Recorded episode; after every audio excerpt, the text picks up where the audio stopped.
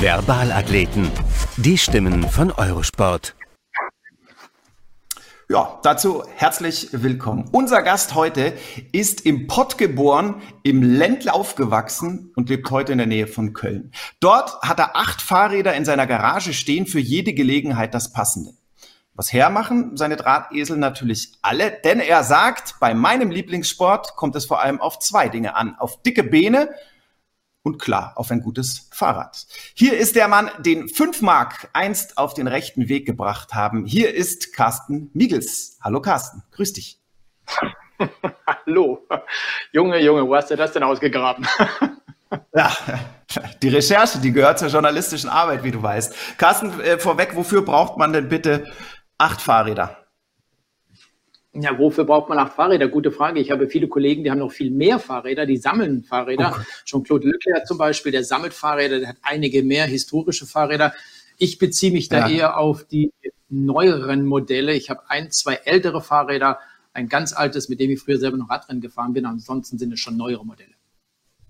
Aber benutzt du denn verschiedene Fahrräder dann sozusagen für unterschiedliche Einsatzgebiete wahrscheinlich, oder? Zum Einkaufen fährst du wahrscheinlich nicht mit deinem äh, Superrennrad. Genau so ist es. Also ich war letztens mit dem Fahrrad unterwegs, mit meiner Frau gemeinsam. Da hatten wir Packtaschen dabei und da benutze ich dann ein Trekkingrad, ein Reiserad, muss man an dieser Stelle sagen. Wenn ich zum Einkaufen fahre, habe ich dann schon mal mein äh, Hollandrad, mit dem ich sehr gerne unterwegs bin, weil man da sehr bequem fährt. Und wenn ich es sportlich mag, dann setze ich mich selbstverständlich auf ein Rennrad und drehe damit meine Runden oder fahre meine Kilometer. Du kommentierst seit 1997 ähm, für Eurosport die Tour de France, Giro und äh, Co. Und ähm, ja, jeder, der deinen Kommentator, äh, deinen Kommentar schon mal gehört hat, der weiß natürlich, du, du, du brennst ähm, nach wie vor äh, wie seit dem ersten Tag für diesen Sport. Was macht denn die Faszination Radsport für dich aus? Ich äh, bin selber seit dem zwölften Lebensjahr mit dem Radsport verbunden und das äh, ist schon eine ganze Weile her, über 40 Jahre mittlerweile. Und das macht, glaube ich, das Besondere aus. Und Radfahren ist für mich persönlich auch mit die schönste Fortbewegungsart in der Natur.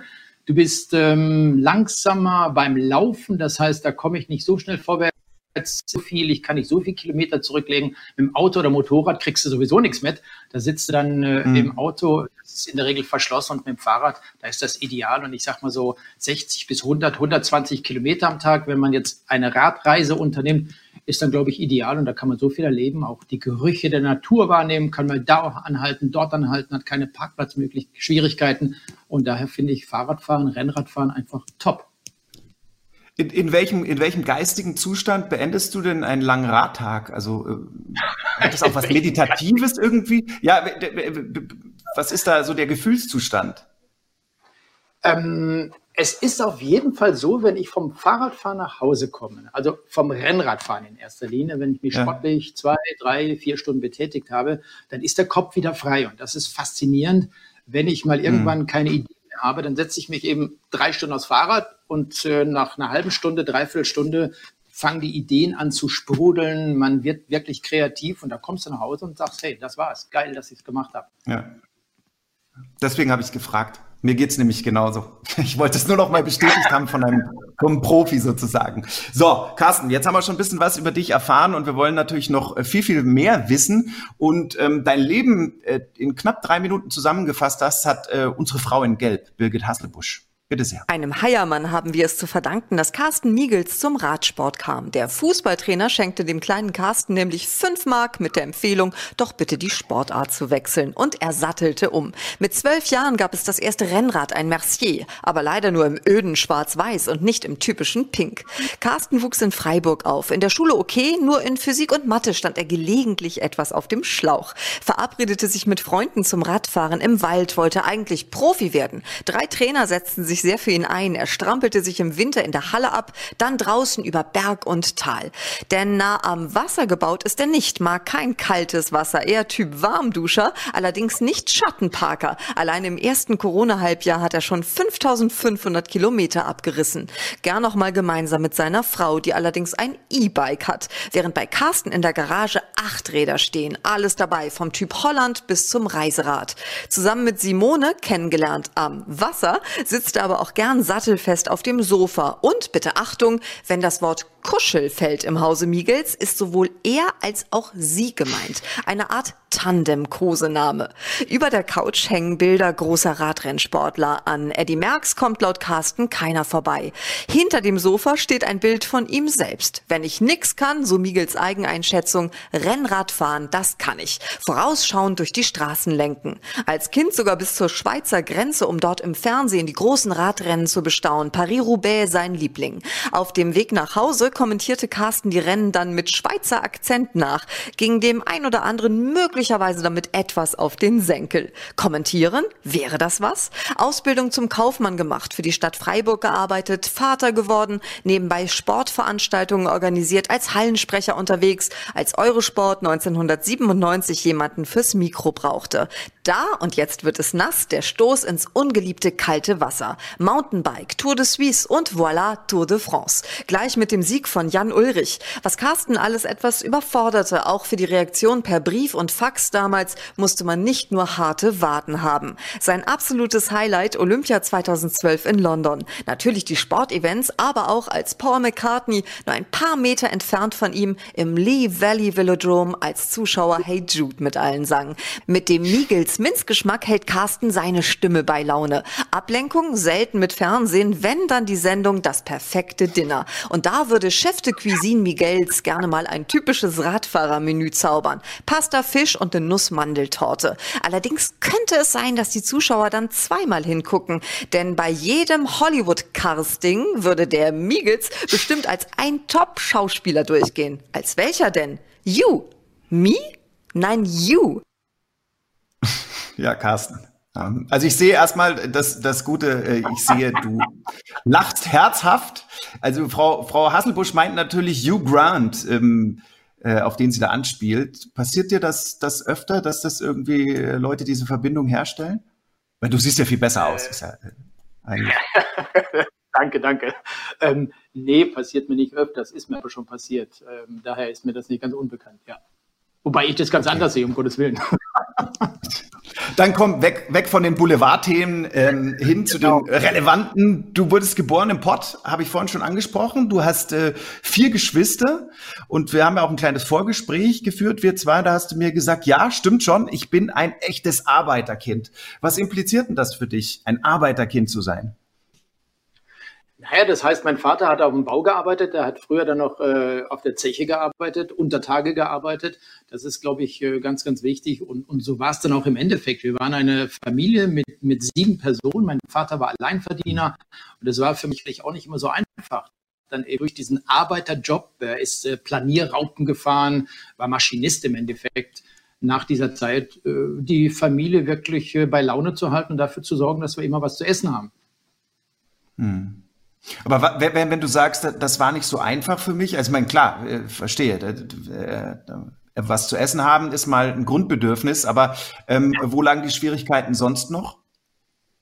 Naja, bei uns gab es auch nicht groß Urlaub zum Beispiel, weil einfach das Geld hm. nicht gereicht hat. Äh, wir sind nie groß irgendwo hingefahren mit dem Auto, geflogen, schon zweimal nicht, um Gottes Willen. Das war in den 70er Jahren, 60er, 80er Jahren dann eben auch äh, sowieso etwas oder noch etwas schwieriger, als es heute ist, irgendwo hinzufliegen. Wir hatten einfach nicht das Geld für solche Urlaubsspäße. Wir waren mal irgendwo am Chiemsee, daran kann ich mich erinnern. Österreich war mal der Fall.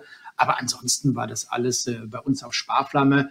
Und als ich dann angefangen habe mit dem Radsport, muss ich ganz ehrlich sagen, da war ich vielleicht auch bei uns in der Familie mm, etwas privilegiert. Ich will nicht sagen, das hm. Lieblingskind meiner Eltern, aber es war schon so, dass ich da vielleicht das ein oder andere Stück Fleisch auf den Tisch bekommen habe, ähm, das die anderen vielleicht nicht bekommen haben. Ja. Auf deine Anfänge im Radsport ähm, kommen wir natürlich gleich noch. Äh, kurz noch, bleiben wir noch bei der, bei der Großfamilie. Also du hast schon gesagt, ihr wart zu siebt. Welche, welche sozialen Kompetenzen entwickelt man da vielleicht auch, die andere ähm, aus kleineren Familien vielleicht so nicht entwickeln? Na, dass das Miteinander. Ich habe mir immer das Zimmer mit meinem Bruder teilen müssen. Das war von klein an bis groß. Ich war auch mhm. derjenige, der als letzter, glaube ich, mit 25 oder 26 Jahren zu Hause ausgezogen ist. Also da auch ein äh, ziemlicher Spätstarter in das eigene Leben hinein. Aber man, man lernt schon zu teilen, gerade wenn man vier Geschwister an der Seite hat. Das sind drei Mädchen, mein Bruder und ich. Da weiß man, wie schwierig das manchmal ist. Und äh, dann musste man zwischendurch sicherlich auch mal auf die kleineren, jüngeren Schwestern aufpassen. Also solche Sachen, die gehörten da schon irgendwo dazu. Hm. Beim einfache Leute-Sport, ähm, beim Fußball, da wollten sie dich nicht, haben wir schon gehört. Man hat dir sogar fünf Mark gegeben, damit du den Sport wechselst. Ähm, dann der Sprung ähm, zum, zum Radfahren, da bist du letztlich gelandet. Wieso denn dann eigentlich beim Radfahren? Wieso nicht äh, bei der Leichtathletik oder beim Handball oder keine Ahnung, beim Kampfsport? Es ist auf der einen Seite ganz interessant, was du gerade gesagt hast, dem einfache Leute-Sport. Radsport äh, mhm. ist ja auch eher ein einfacher Leute-Sport. Früher gab es nichts anderes als ein Fahrrad und äh, viele nutzten in Belgien, in Holland oder auch in Nordfrankreich die Möglichkeit, über das Fahrradfahren ein bisschen wegzukommen einiges zu erleben und äh, dadurch sind die Berufsfahrer dann entstanden oder Amateure. Also Radfahren war früher auch eher etwas für die einfacheren Menschen, in Anführungsstriche. Und zwischenzeitlich mhm. hat sich vieles geändert, ist auch das ein bisschen anders geworden. Aber warum nicht ähm, andere Sportarten oder warum nicht eine andere Sportart, lässt sich bei mir relativ einfach erklären. Ich bin in einem kleinen Dorf groß geworden in Reute. Und dort gab es neben dem Fußballverein, ich glaube damals nur einen Radsportverein, vielleicht noch einen Kegelclub oder sowas. Aber der Weg über meinen damaligen Klassenfreund, den Christian, der war eben dann in Richtung Radsport geprägt. Und ich selber sage immer, wenn ich zum Beispiel im Allgäu groß geworden wäre, dann wäre ich wahrscheinlich Langläufer geworden. Ich wäre vielleicht auch äh, Speed Skater geworden, weil das sind Sportarten, bei denen du als Individualist arbeiten musst, kämpfen musst so 50 Kilometer zum Beispiel, also längere Strecken, die wären für mich dann ideal gewesen. Ja. Und als Leichtathlet äh, bin ich, glaube ich, auch von meiner Statur her nicht der Richtige für solche längeren Strecken, für 25 Kilometer oder 50 Kilometer Marathon. Das ist, wäre dann vielleicht auch mein Ding, aber dazu, wie gesagt, bin ich dann doch ein bisschen zu schwer. Man stelle sich vor, wo ist Miegels? Wo ist Miegels? Äh, du warst äh, genau. erfolgreich als Amateur. Du warst dann erfolgreich als Amateur, wurdest äh, zum Beispiel äh, deutscher Meister im Querfeld ein. Zur Profikarriere hat es letztlich nicht gereicht. Woran lag das? Also diesen, diesen deutschen Meistertitel, ähm, den habe ich bei den Junioren erreicht. Ähm, Im hm. Januar, am 31. Januar 1982 war dann in der Junioren, später auch in der Amateurnationalmannschaft. Und, und ich war eigentlich ziemlich gut unterwegs. Ich gehörte damals nicht nur im Querfeld ein zu den Besten in Deutschland, sondern auch auf der Straße zu den Besten meines Jahrgangs 64 in der damals 1981, 82, 83 zum Beispiel. Hatte aber das dann, und das war, glaube ich, entscheidend, 1984 bei einem relativ kleinen Rundstreckenrennen paar Kilometer weiter von unserem Wohnort einen schweren Sturz, als ich auf einen parkenden äh, Lieferwagen aufgefahren bin habe mir dann dort in der letzten Sekunde noch äh, gerade mal den Kopf zur Seite drücken können, bin mit meiner rechten Schulter voll gegen diesen Lieferwagen geknallt, habe mir dann die Schulter zertrümmert, äh, hatte einen Bändeabriss und habe mir vor allem, weil der, der rechte Arm durch diesen Aufprall auf die Rippen knallte, sechs Rippen gebrochen und das Schlimmste war wahrscheinlich, ich hatte einen, einen Lungenriss, wurde dann zunächst mal künstlich beatmet und also ich habe dort zum ersten Mal erfahren, wie, wie schlimm es ist, wie grauenhaft es ist, wenn du keine Luft bekommst. Und ich war dann dort, lag quasi auf dem Boden, dann kamen die Rettungssanitäter und man, man muss ja froh sein, dass es diese Menschen gibt, die diese Jobs auch ehrenamtlich machen, aber die hatten meine Auffassung äh, damals null Ahnung von dem, was sie wirklich machen sollten. Dann kam ein Arzt, es mhm. kam auch relativ schnell der Rettungsarzt, der Notarzt herangefahren und ich wurde dann mit, mit Sauerstoff versorgt, das heißt durch die Nase durch. Und dann habe ich etwas Luft bekommen. Und, und das tat mir so gut. Und ich kriege jetzt noch Gänsehaut, wenn ich an diesen Moment denke, als ich dort lag, erste Linie dann schon in, in diesem Krankenwagen und habe versucht, wo bekommst du Luft? Ich bekomme keine Luft. Leute, macht doch was, tut doch was, dass ich Luft bekomme. Und das war schon grauenhaft. Und als eben dann dieser Rettungssanitäter, dessen Namen ich nie vergessen werde. Ich habe ihn auch später noch äh, eher durch Zufall getroffen, habe mich dann im Nachhinein nochmal bei ihm bedankt und auch diese Geschichte erzählt. Ähm, das war, das war fantastisch, weil ich einfach plötzlich die, das Gefühl hatte, er gibt mir Sicherheit, er gibt mir mein Leben. Und, und ich bin nach diesem Sturz nie wieder richtig in Tritt gekommen. Es gab damals noch Wertungsrennen für die, Bundesle für die Bundeswehr, für die Sportfördergruppe der Bundeswehr. Und ich konnte aufgrund der Verletzung eben nicht an diesen Wettbewerben teilnehmen. Dann bin ich nicht zur Sportvordergruppe gekommen und ich habe immer gesagt, so wenn du da nicht hinkommst zur Spurfü, dann ist das Thema für dich äh, Radsport sowieso erledigt und damit war es dann für mich vorbei. Ja. Also ich bin noch kleinere Rennen gefahren. Kleinere Rennen gefahren bei uns in der Region. Ich würde sagen, im Nachhinein, ja, war in Ordnung mit der heutigen Erfahrung, die ich habe. Hätte ich vielleicht mhm. verschiedene Dinge dann noch anders machen können und hätte es vielleicht doch noch mal probiert, weil ich hatte damals auch die Möglichkeit, bei, bei den größten deutschen Mannschaften zu fahren, was dann auch so ein bisschen durch meinen Verein abgewiesen wurde, weil sie mich eigentlich als, als namhaften, erfolgreichen Sportler mitbehalten wollten. Aber schwamm drüber. Ist damals so gewesen und äh, ich bin trotzdem so ein bisschen stolz darauf, äh, dass ich das äh, so erleben durfte und dass ich auch diese Erfolge hatte, muss ich ganz ehrlich sagen. Und du bist ja dem Radsport dann eben auch treu geblieben in, in anderer Funktion. Du hast Radsport-Events moderiert und bist dann 1997 zu Eurosport gestoßen. Und ähm, ja, bei der Jahreszahl 1997, da klingeln natürlich, ähm, da klingelt es natürlich bei den meisten Radsportfans. 97, Jan Ulrich gewinnt als ähm, erster und bisher auch einziger Deutscher die Tour de France. Und dann haben sie den erklärten Warmduscher Carsten Miegels direkt ins kalte Wasser geworfen. Der musste die Tour de France ähm, kommentieren, wenn man so will, um im Bild zu bleiben. Wahrscheinlich der größte vorstellbare Eissee. Ähm, du und Rudi Altig äh, saß da gemeinsam am Mikro und wir haben mal was vorbereitet. Bitte sehr. Oder nein, das ist Laurent Dauphoux, der Schweizer. Jawohl, da ist er an dritter Position dahinter Bjarne Ries, Emil Dolrich und Casagrande. Jetzt schraubt er, da kommt Virak. Jetzt schraubt er noch so ein bisschen vorne rum, hält das Tempo weiterhin oben. Vielleicht gibt es ja gleich den Angriff von Bjarne Ries. Zeitabstände müsste man jetzt mal haben nach vorne. Ja, das ist nicht mehr allzu weit. Oskar ist wieder da. Oski ist eingeholt worden, der Schweizer. Spitzname Oski. Jan Ulrich. Jetzt scheint er doch ein bisschen Gas zu geben. Richard Verak fährt mit und Oskar Kamenzin schert jetzt rechts aus. Der Wallis vorne im Marco Fincato und Cedric Vasseur wird jetzt in diesem Augenblick von dem Italiener, dem 70 Kilogramm und 1,76 großen, eingeholt. Das gibt jetzt mit Sicherheit eine Entscheidung, vielleicht sogar der erste Etappensieg im Verlauf der diesjährigen Tour de France für Jan Ulrich. Richard Verac setzt nach der Franzose. Der will ihn da natürlich nicht gehen lassen. Liegt in Gesamtwertung auf Rang 5 mit 1 Minute und 43 Sekunden Rückstand auf Cedric Vasseur. Oh, oh, oh, das wird jetzt ja, nochmal heiß auf diesen letzten Kilometern. Jetzt räumt Ulrich richtig auf hier. Fährt jetzt vorne raus. Gerade eben hat er auch Cedric Vasseur passiert und natürlich auch nicht Marco umgucken, Ficato. Nicht umgucken, Jan. Nach vorne, Unter, nach vorne, nach vorne. Unterlenker fahren. Jan Ulrich, die Startnummer 8, Team Deutsches Telekom, fährt jetzt hinauf. Und ich glaube, den Fehler, den wir gestern gemacht haben, den können wir revidieren.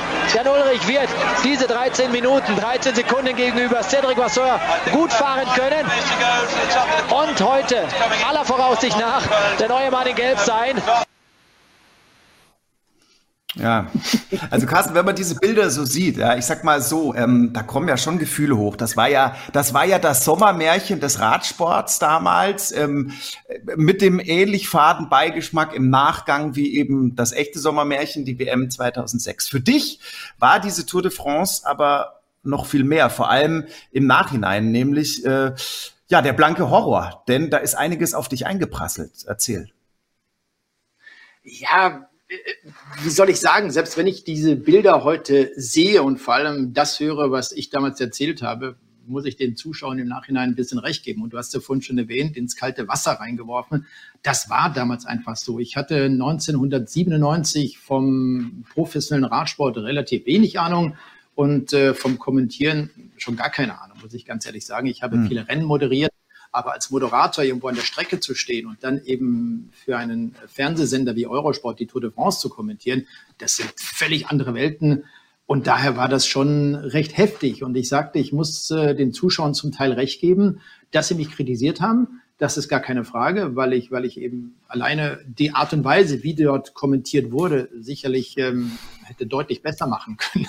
Und äh, von anderen Dingen ganz abgesehen. Aber was ich schade fand, und, und das beanstande ich auch heute noch, dass diese Briefe, es gab damals noch keine E-Mails, es waren Faxe, die nach München in die Redaktion geschickt worden sind, in die Zuschauerredaktion. Es gab Briefe, die dorthin geschickt worden sind und im Nachhinein dann auch selbstverständlich an mich weitergeleitet worden sind.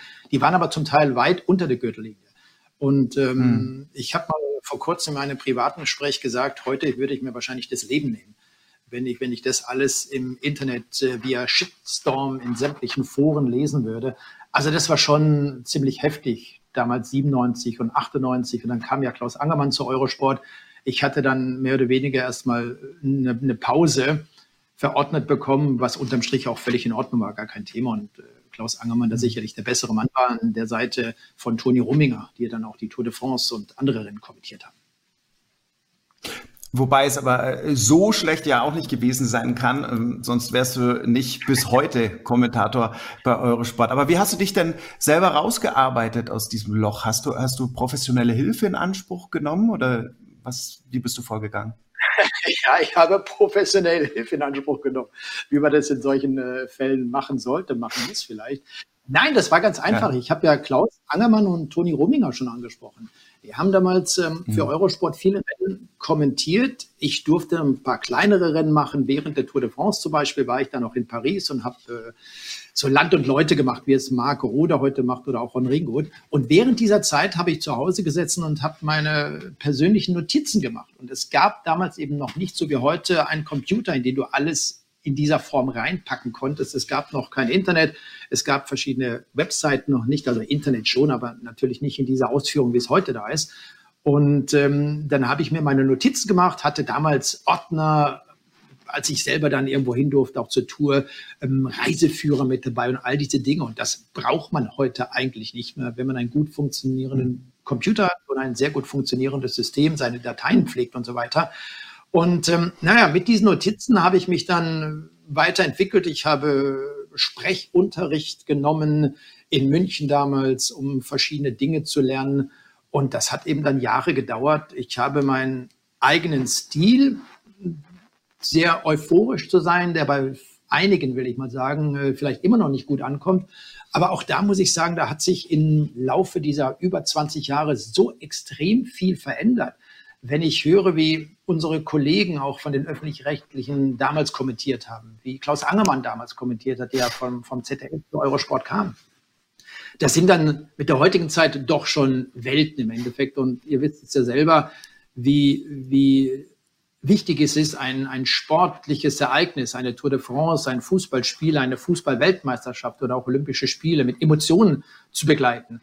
Und äh, wie gesagt, damals war das eher noch nicht so der Fall. Heute ist es gut, heute darf man Emotionen zeigen. Das gehört einfach dazu. Das, das äh, muss beim Sport der Fall sein. Davon lebt auch Sport. Vielleicht warst du, vielleicht warst du deiner Zeit einfach auch 30 Jahre voraus. Klaus Angermann, du hast ihn, du hast ihn schon angesprochen und natürlich haben wir ihn angefragt und ähm, selbstverständlich hat er uns ein Statement zu dir geschickt. Der kann sich noch sehr gut erinnern an diesen ungestümen Jungkommentator an seiner Seite.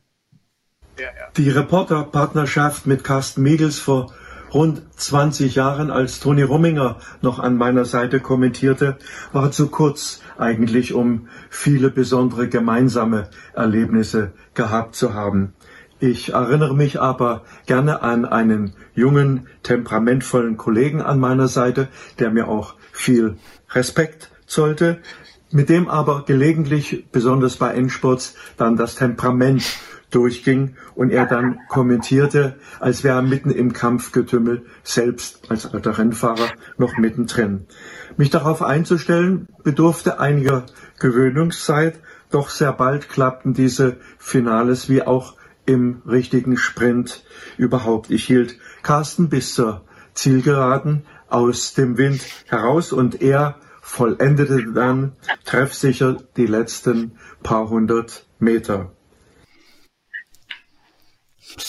Also ähm, da kommt's wieder, äh, die, die Emotionen und ich sag mal so, Carsten, also bestimmt hat sich ähm, seit 1997 am Handwerkszeug äh, einiges geändert, aber die Emotionen, die spielen, das hast du ja auch schon angesprochen, in deinem Kommentar doch weiterhin ähm, eine ganz entscheidende Rolle. Und da habe ich dann eben schon das Gefühl, da bist du dann schon noch immer mit Mitte 30, oder? Wie damals. Ja, ja, ich bin quasi 30 Jahre jünger, gebe ich dir vollkommen recht. Nee, das macht ja auch Laune und, und äh, ich komme eben aus diesem Sport und der Radsport ist nicht nur einfach äh, ein Job, das ist einfach mein Leben und äh, das, das ja. wissen auch die Leute, die mich mehr kennen und dadurch äh, gehen dann auch vielleicht, na, ich will nicht sagen die Emotionen durch, sondern sind die Emotionen gerade bei solchen Zielsprints, bei der Tour de France, bei einer Weltmeisterschaft vorhanden, weil ich es einfach geile solchen Sport zeigen und am Ende dann tun kann, weil er der Sieger ist. Gar keine Frage. Das ist einfach etwas äh, Wunderschönes. Doch. Dann lass uns doch gleich noch auf ein geiles Rennen schauen. Warte, du wolltest noch was sagen, sehe ich. Du schürzt die Lippen und wolltest irgendwas aussprechen. Ja, ja, ja. Ich, genau. Ich überlege gerade, ihr habt ja vorhin gesagt, oder Birgit war das in diesem kleinen Revue dieses äh, meines Lebens, dass ich ja. nicht nah am Wasser gebaut bin, weil ich ein, ein Warmduscher bin. da stehe ich auch dazu. Aber so zum Beispiel ist es für mich, wenn ich ähm, zu Sportlern einen, einen guten Bezug habe, ich will nicht sagen einen persönlichen Bezug, guten Bezug habe, dann ist es auch so, wenn der jetzt ein, ein tolles Rennen gewinnt, dann muss ich auch schon mal meine Tränen verdrücken, um einfach, also diese, diese Tränen der Freude damit man das als Zuschauer nicht merkt, weil das ist einfach für mich mit so viel Emotionen verbunden, weil ich es einfach klasse finde, wenn man zum Beispiel Paris-Roubaix gewinnt. Ja.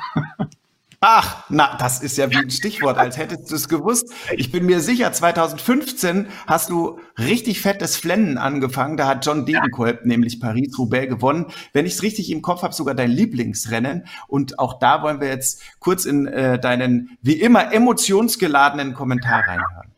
Jetzt nochmal die Rechtskurve und dann äh, hinein ins Vergnügen, könnte man schon fast sagen. Aber das haben sie bereits hinter sich, denn das war das Kopfsteinpflaster bei Paris-Roubaix. Noch 250 Meter bis zur ersten Zielpassage. Die Glocke gibt es dann für die letzte Runde. Stieber, zweiter Position, dahinter John Degenkolb, Greg van Avermaet, Lars Bohm, Martin Elminger und Jens Küngelare aus der Orica Green Edge Mannschaft. Das wird ein Spaziergang für John. Das sagst du so einfach. Das sagst du so einfach. An Posse 3 ist er ideal platziert bei Stüber am Rad. Greg von Avermaet, vierter Position. Der weiß, der kennt die Sprintgeschwindigkeit. Jetzt kommt Lars Boom, das ist eine gute Entscheidung. John Degenkolb schaut sich um, schaut auf Lars Boom. Sie sind auf der Gegengeraden. Und jetzt geht es gleich in die letzte Kurve. John Degenkolb am Hinterrad von Stieber. Der schaut sich immer wieder um. Jetzt kommt er. John muss noch warten. Nicht zu früh, nicht zu früh, nicht zu früh. Jetzt geht er, jetzt kommt er, jetzt geht John Degenkolb. John Degenkolb ist vorne. Stieber kann nicht mehr kontern. Dege, Dege ist vorne. Jetzt kommt Greg von Avermaet. Degenkolb. John Degenkolb gewinnt Paris-Roubaix nach 253,5 Kilometern. Und Carsten Miegels schaltet das Mikrofon aus und bricht in Tränen aus. War es so? Nee, war nicht ganz so.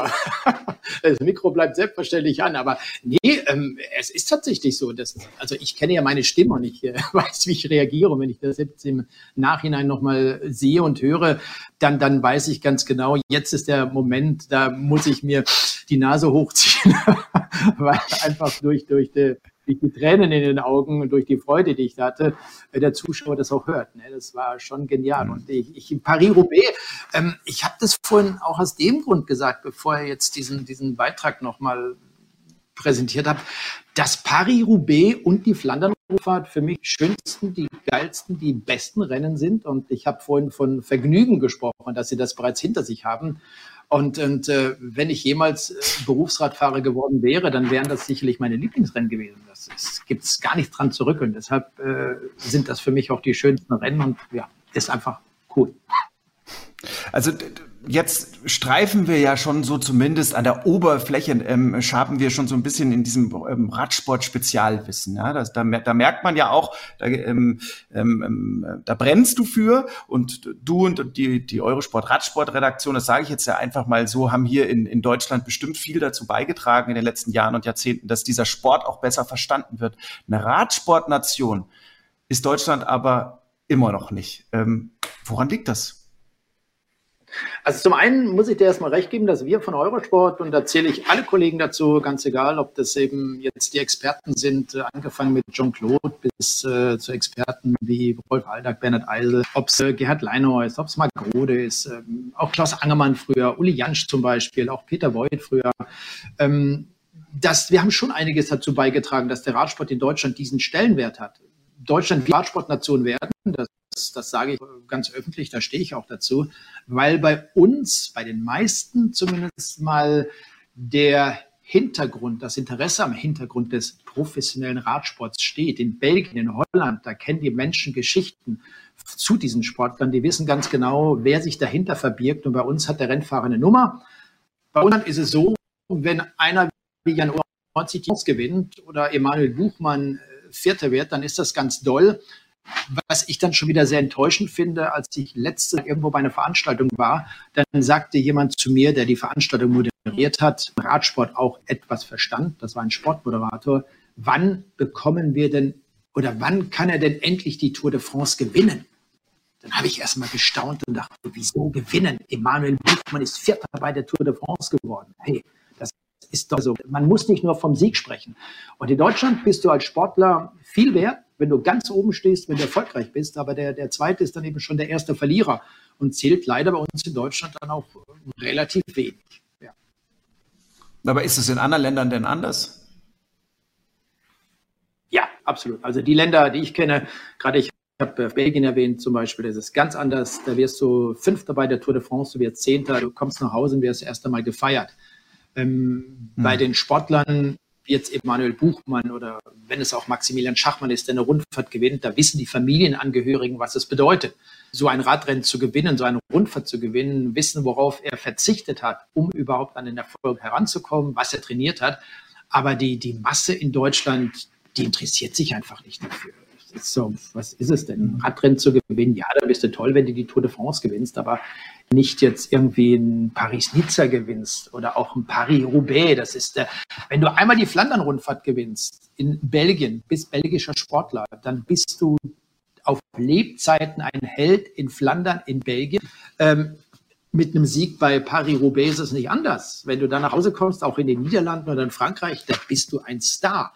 Und äh, John Degenkolb, wenn der heute irgendwo durch den Supermarkt läuft oder André Greipel, wer dich kennt ja keiner. Wer bist du denn? Du bist ja Radsportler. Dazu kommt noch Vergangenheit des, des Radsports dazu, die sicherlich äh, ein bisschen dazu beigetragen hat. Oder ja, das sind bestimmt keine schönen Zeiten gewesen, aber das macht es äh, den Profis, auch den jungen Sportlern, den Radsportvereinen nicht einfacher, da wieder Nachwuchs zu bekommen. Über das Thema Doping werden wir natürlich auch noch sprechen. Ähm, jetzt lass uns aber erstmal noch ein bisschen bei, bei deiner täglichen Arbeit bleiben, also speziell bei der Tour de France, ähm, die du ja seit Jahren begleitest. Wie, wie sieht da so ein, so, ein, so ein normaler Arbeitstag für dich aus? Kannst du das mal beschreiben? So ein Tagesablauf?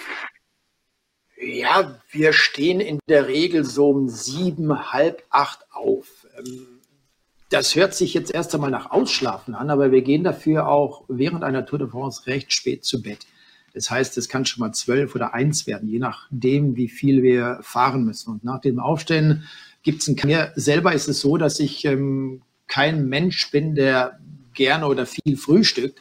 Ich trinke dann Kaffee und äh, währenddessen bin ich schon am Arbeiten. Ich äh, durchforste mittlerweile das Internet. Man hat ein Smartphone dabei, guckt dort verschiedene Tweets äh, nach, liest dort, macht sich die ersten Notizen und nach so anderthalb, zwei Stunden, das heißt um neun, halb zehn, je nachdem, wie lange es noch zum, zum Kommentatorenplatz, zum Zielbereich ist, brechen wir dann auf, fahren dort mit dem Auto hin.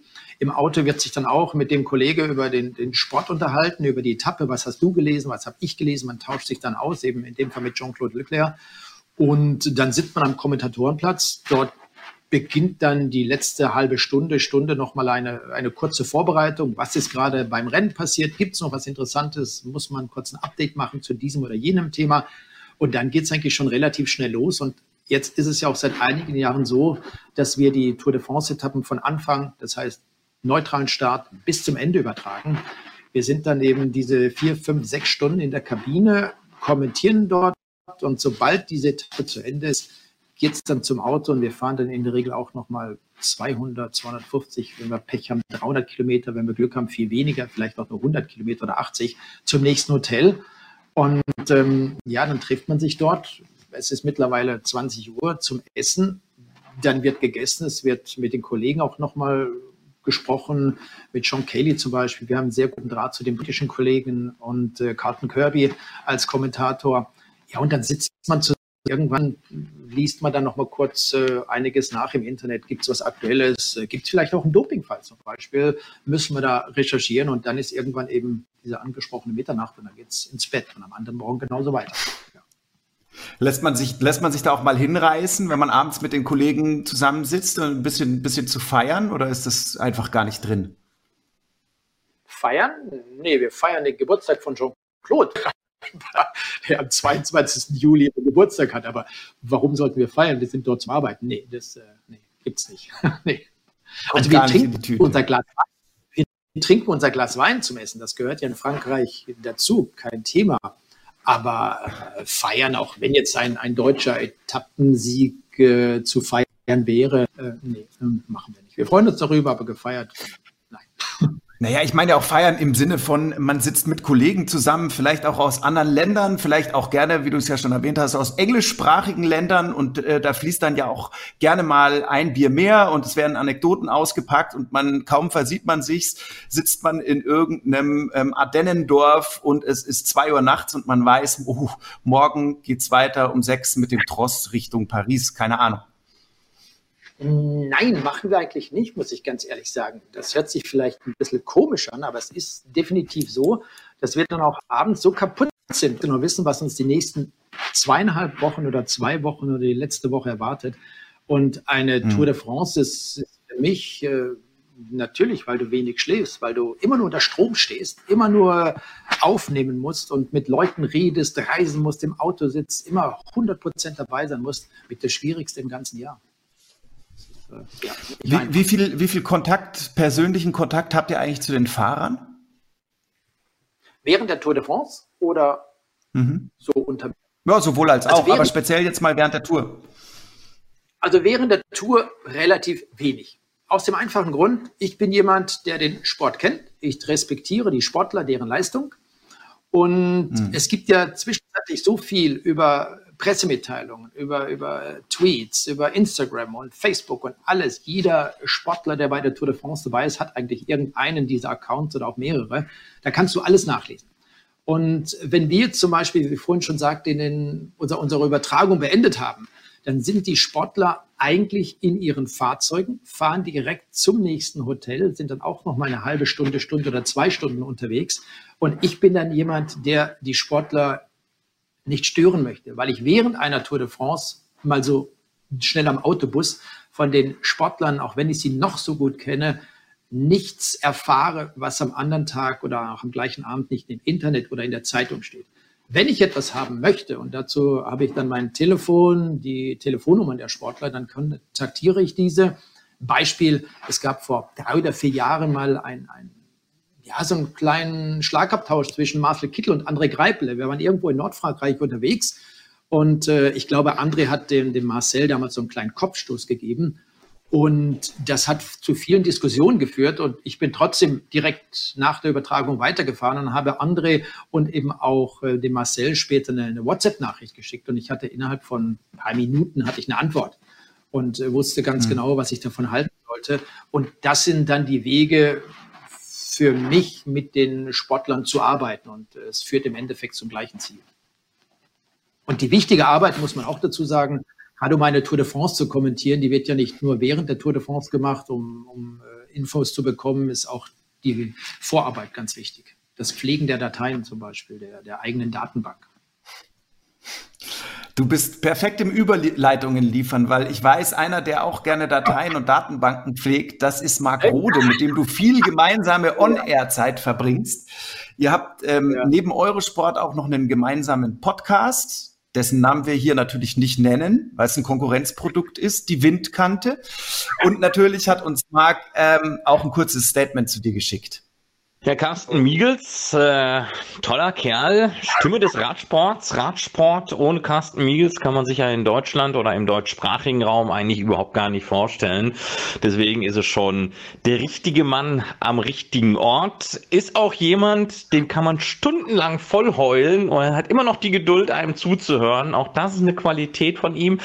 Er hat nur einen Nachteil. Er wohnt auf der falschen Seite des Rheins. Also als Westfale muss ich sagen, wenn jemand aus Overath kommt, dann ist es mehr als suspekt. Aber das bügelt er natürlich durch sein Fachwissen und durch seine Qualitäten wieder aus. Und äh, ja, wir arbeiten ja nicht nur sehr gut bei Eurosport miteinander, sondern äh, haben ja auch noch unseren eigenen Radsport-Podcast zusammen. Und äh, da ist es dann ganz genau so wie bei Eurosport. Man muss eigentlich gar nicht großartig mit ihm diskutieren. Ja, er ist ein Profi, er ist ein Fachmann, er weiß, was er zu tun hat. Und er kennt tausend Leute und das öffnet natürlich auch für andere immer mal wieder das ein oder andere Türchen. Ja, also kann ich nur lobende Worte über den Carsten von meiner Stelle berichten. Oh Gott, ja. Danke, danke. Ja, oder? Ja, ja, ja, ja, ja. Also deine Frau haben wir gehört im Lebenslauf. Deine Frau nennt dich Kuschel. Wie nennt dich Marc? Ähm, ganz normal, Carsten. Ja, aber er ist ja wirklich voll des Lobes. Geht runter wie Öl, oder? Nehme ich an. Ja, nein, äh, finde ich klasse, wenn Marc sowas sagt, äh, zumal ich auch weiß, dass Marc ein Kollege ist, der extrem gut vorbereitet ist, der eigentlich ja. nichts dem Zufall überlässt, wo ich selber sagen muss, hey, Marc, lass manchmal ein bisschen lockerer gehen, aber so ist er und jeder Mensch tickt anders und das, das finde ich klasse an ihm, dass er wirklich super gut vorbereitet ist. Das kann sein, was will. Und äh, er ist sehr ehrlich. Ja, also das, ähm, wir wollen jetzt nicht den, den Podcast über Marc Rode machen, aber das muss man sagen, er ist sehr ehrlich und der Marc wäre auch einer, der sagen würde, nee, da sage ich nichts zu, ähm, wenn er da keinen Bock drauf hätte, jetzt ein Statement zu dir abzugeben. Insofern ist das äh, dann ein Qualitätskriterium sozusagen. Jetzt, Carsten, wird's ähm, ein bisschen weniger kuschelig. Wir haben ja das Thema Doping schon ganz kurz gestriffen.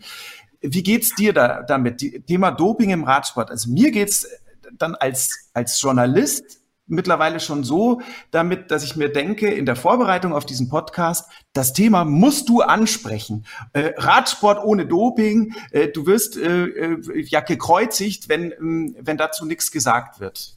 Geht's, geht's dir auch so?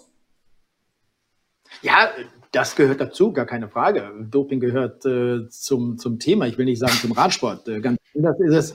Ähm, ja, ich werde sehr häufig darauf angesprochen. Oh, Radsport, das sind doch die mit dem Doping und so weiter. Dann sage ich zu den Leuten ja. und dann sind sie im Nachhinein mucksmäusenstill. Nennt mir doch bitte mal nur eine Sportart, nur eine einzige Sportart, in der es um Ruhm und Ehre geht, in der nicht gedopt wird. Und da gibt es keine Antwort. Ja, da hätte ich aber sofort eine, natürlich. Ja, klar, der Fußball. Schieß los. ja, genau. Da geht es auch nicht um Humaniere. Richtig. Genau. Nee, das gibt's nicht. Und Doping gehört einfach äh, leider zum, zur, zur Gesellschaft dazu. Es ist ja nicht das Problem des Radsports, sondern es ist ein gesellschaftliches Problem, das Thema Doping. Mhm. Und ähm, das wird uns auch ewig begleiten. Keine Frage. Aber in welcher, in welcher Rolle siehst du dich denn als Kommentator bei dieser Thematik? Als Radsportkommentator? Na, wir müssen über Doping reden, wir müssen über Doping berichten. Nur ich sage selber, wenn es keinen aktuellen Dopingfall gibt, in den ein Sportler verwickelt ist, müssen wir auch nicht drüber sprechen. Ich, äh, wir haben das früher gemacht, sage ich mal so. Wenn jetzt zum Beispiel Alejandro Valverde, der auch gesperrt war und immer noch aktiv ist, und äh, dann haben wir gesagt, Valverde war ja damals so und so und man muss heute, wenn Alejandro Valverde ein Rennen gewinnt, nicht jedes Mal an seine Vergangenheit erinnern und jedes Mal sagen, der war doch damals gesperrt und war in diese oder jene Affäre verwickelt. Ähm, das machen sie in anderen Sportarten auch nicht. In einem Fußball wird das nicht gemacht. Ich, ich hatte mal eine Diskussion, da ging es um Pep Guardiola zum Beispiel, das auch Trainer beim FC Bayern München war. Und das war dort auch so ein Thema. Und dann wird ihm ja auch nicht immer seine Vergangenheit äh, nachgesagt. Und warum sollten wir das im Radsport tun? Jeder hat im Endeffekt eine, wenn man so möchte, zweite Chance verdient. Die haben auch die Sportler, dann eben auch die Radsportler verdient. Aber man muss äh, darüber reden, gar keine Frage, wenn es solche Situationen gibt, dazu. Ja, absolut. Jetzt mal nicht nur mit Blick auf das Doping logischerweise, sondern auf das Gesamtbild. Wenn du an den Radsport denkst, an die Zukunft des, des Radsports, dann? Dann, dann ist mir nicht Angst und Bange, um Gottes Willen. Nein, wenn ich an die Zukunft des Radsports denke, dann, dann hoffe ich einfach, dass es in Zukunft Möglichkeiten gibt, diesen wunderschönen Sport auch durchzuführen, dass wir Radrennen auf den Straßen erleben. Und das hängt nicht damit zusammen, dass es äh, Thema Doping gibt, sondern eher, dass der Straßenverkehr immer dichter wird, dass es immer schwieriger wird, Radrennen durchzuführen. Ähm, kleine Radrennen sowieso, bei den regionalen Veranstaltungen, beim Kirchturmrennen irgendwo bei uns zu Hause. Und äh, dadurch fehlen dann auch irgendwann vielleicht mal junge Sportlerinnen und Sportler, die diesen Sport ausüben können. Beim Fußball, in anderen Hallensportarten hast du dieses Problem nicht, aber im Radsport hast du das Problem, dass du dich nicht in Straßen bewegst, gerade was die Rennen betrifft. Und das könnte irgendwann noch schwieriger werden für Veranstalter, noch teurer werden. Und das ist weder umsetzbar noch finanzierbar, wenn es mal irgendwann in 10, 20 Jahren soweit ist. Aber gucken wir mal, malen wir nicht den, den Teufel an die Wand, aber es könnte durchaus so sein. Mindestens mal die kleineren Rennen noch weniger werden wie aktuell. Also man sagt ja, der, der, der Mensch besteht irgendwie zu, weiß ich nicht, 85 Prozent aus Wasser. Du bestehst zu 85 Prozent aus Radsport, aber da sind ja noch 15 Prozent. Was ähm, macht dich sonst noch an? Was ist dir sonst noch wichtig? Wofür brennst du sonst noch?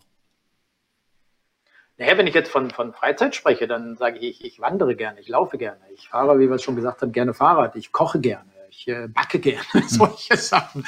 Und das ist für mich dann eher so die Freizeitbeschäftigung. Dafür, ja, ich will nicht sagen brenne ich, aber das finde ich, finde ich gut. Ja, das macht Spaß. Doch.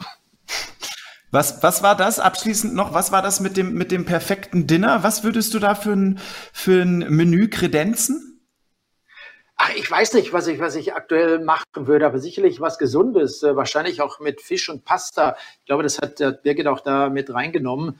Ähm, so in diese Richtung, weil es einfach etwas Gesundes ist und ich liebe es, mit, mit guten Lebensmitteln zu arbeiten, mit, mit gutem Material, mhm. wenn ich das so sagen darf, äh, in der Küche zu stehen äh, finde es klasse. Ich kaufe auch dann, wenn ich Fleisch kaufe oder Fisch äh, bei uns hier in der Fischzucht vor Ort, da weiß ich, wo der herkommt. Das, das Fleisch wird unten beim Metzger geholt. Ähm, das ist für mich ganz wichtig, dass man wirklich gute Produkte verwendet. Und insofern würde ich da bestimmt auch etwas Gutes machen, vielleicht sogar die Pasta dann selber. Noch spricht Carsten Miegels im Konjunktiv. Carsten, wo, wo läuft das perfekte Dinner? Ich weiß es nicht, weil ich gucke natürlich nur Eurosport. Jeden Abend eigentlich, außer Samstag und Sonntag, 19 Uhr auf Vox. Auf Vox, okay, dann ähm, hier der Hinweis an die Kollegen von Vox. Ähm, nehmt mal Kontakt auf mit Carsten Miegels, äh, schickt eine E-Mail an die Eurosport-Redaktion, die leiten euch dann weiter. Der Mann würde unbedingt beim perfekten ähm, Dinner kochen wollen. Vielleicht aber beim perfekten Promi-Dinner, das gibt's doch auch noch, ne?